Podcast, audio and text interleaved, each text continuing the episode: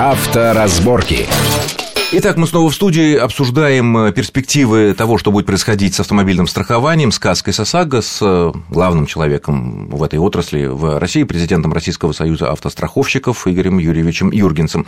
Итак, мы продолжаем о возможном повышении цен на полисы Каска и в связи с этим, какие могут быть варианты хоть немножко сэкономить. Франшиза.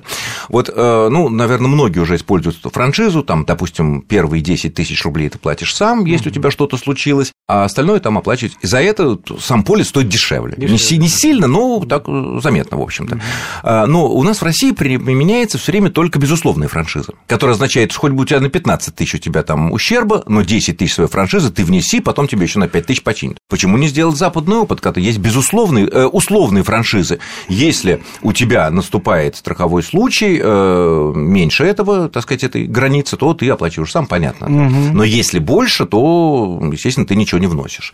У нас не планируется вводить такое, как новый продукт? Не, безусловно, компании это все рассматривают. Сложности в взаимоотношениях между страхователем и страховщиком, иногда в возможностях всякого рода э, отклонений от нормы, назовем это так, и со стороны одной, и со стороны другой. Я просто хотел выйти на более... Безусловно, будут продукты. Тогда, когда вот полис каска на машину, которая стоит э, ну, миллион. Миллион, да, а уже достигает 120 тысяч, да, это так, сейчас в среднем примерно, ну, да? нет, это не в среднем. Это кон- конкретный случай в одном из регионов нашей страны. Ну, Мне там... журналистка вчера звонит и говорит, слушайте, я купила Деу за 600 тысяч.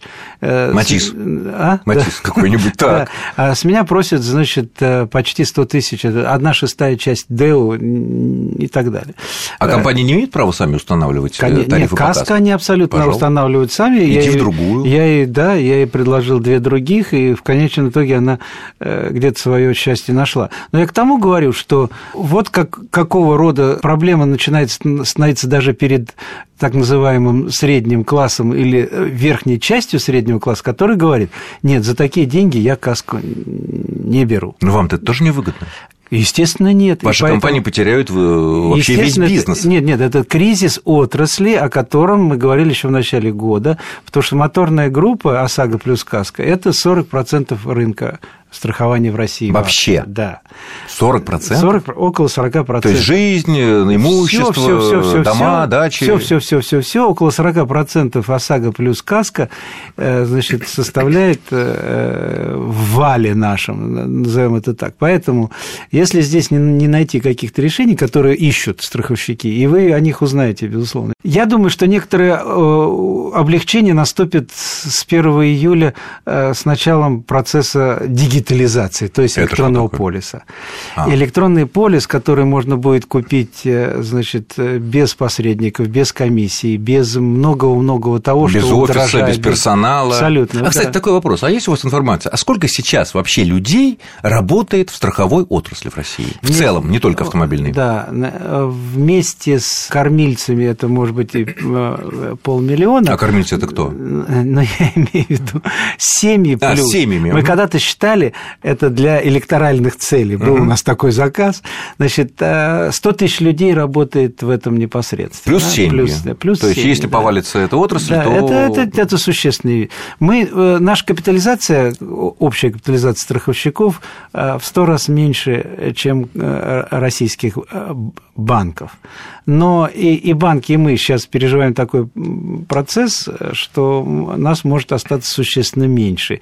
И тогда судьба отрасли будет э, на определенного рода развилке. Или государственно-частное партнерство, или огосударствление целого э, А что значит секторов. партнерство? Это значит, государство как-то дает льготные ну, кредиты? Нет, или это что? будет означать, или что по ряду каких-то вещей крупных а, значит, секторов нашего бизнеса государство просто вступит в игру.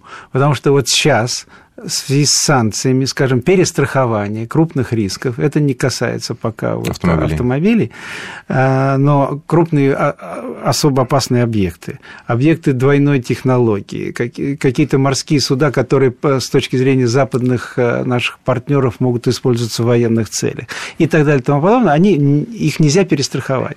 Объем нашего перестраховочного рынка 4 миллиарда евро, да? а рисков, которые, значит, одна там Саяна-Шушинская э, ну, можно себе представить, сколько Вы это понимаете, стоит. это сотни миллиардов. А вы зато, он и это было перестраховано там, перестраховано на Западе. Ограничения, которые начинают действовать, они могут привести к тому, что может возникнуть государственная перестраховочная компания. Это и есть то самое государство. То есть, а, а разве государ... касаются западные санкции страховых компаний? Они Мне касаются кажется, конкретных вы... бизнесов.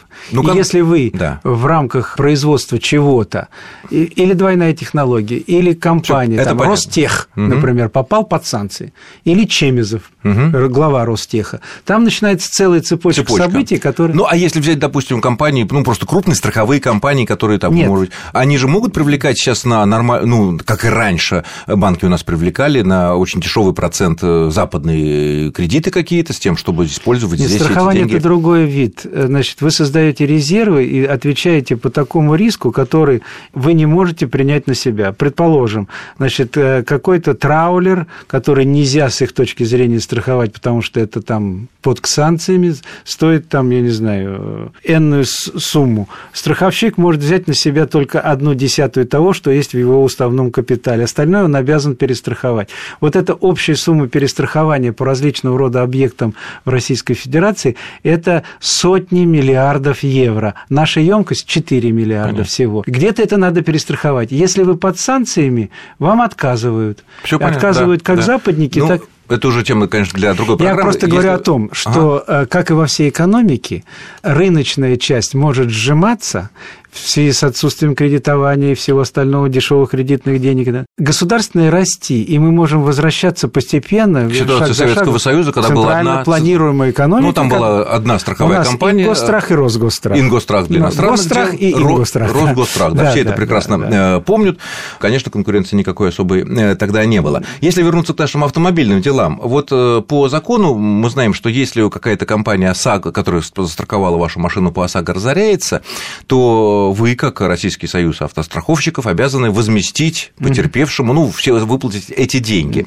А, примерно то же самое, что происходит АСВ с банками. Угу. Мы знаем, что АСВ там, ну, не так много денег, да, банку там, который испытывает сложности, гораздо больше. Угу. У вас у нас резервов из хватает крупных, пока? Да, да, у нас 8 миллиардов и рублей. И, рублей. Эти резервы создаются и пополняются постоянно, потому что каждая компания, которая занимается, с каждого полиса отчисляет определенный процент в этот э, компенсационный фонд.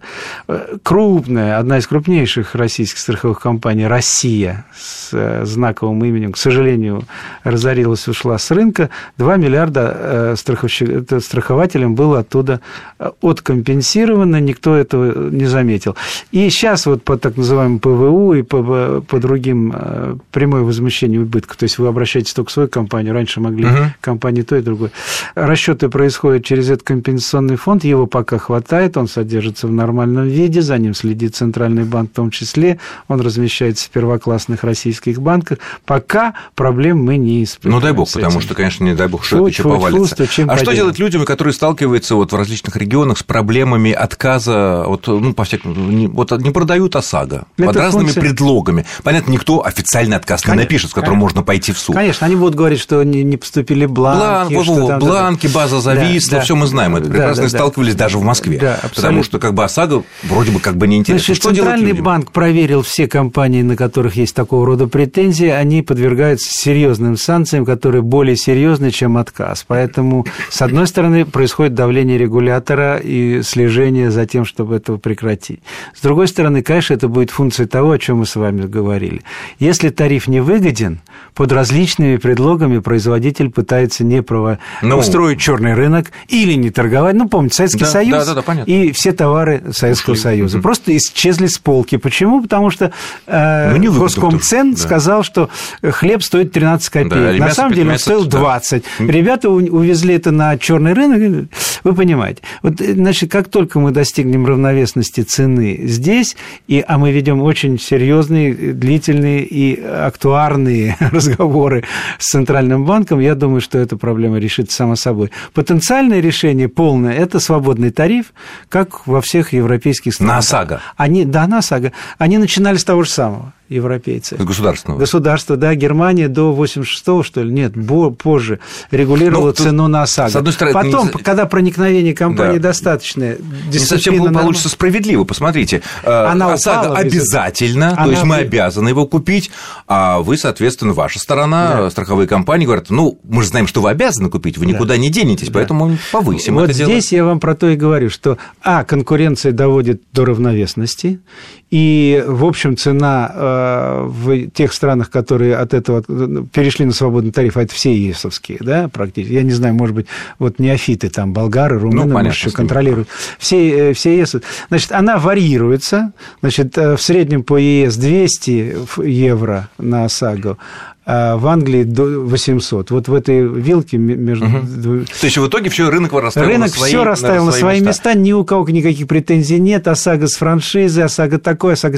Вы когда приезжаете в, э, значит, за границу и берете э, машину в наем, ну, да, там уже одна кар, да, вы же видите, что это одна страховка, одна, вам да. предлагают э, просто... Она определенная там франшиза, конечно, есть Фран, на да, каско, да, да но да. это но, самое но по умолчанию ОСАГО да, уже есть. По... Ну что ж, я благодарю нашего гостя, это был президент Российского союза автостраховщиков Игорь Юрьевич Юргенс. Спасибо вам за Спасибо интересный вам рассказ. Большое. Будем надеяться, что у вас все будет неплохо. Ну а значит, у нас будет неплохо. Я сделал вам предложение, обратную связь к нам да, и хорошо, для решения хорошо, будем, будем пробовать. Ситуаций. Но лучше нам со страховщиками встречаться Абсолютно. один раз в год. Точно. Всё. Всем счастливо, всем Спасибо удачи, большое. будьте внимательны на дорогах. Счастливо. Авторазборки.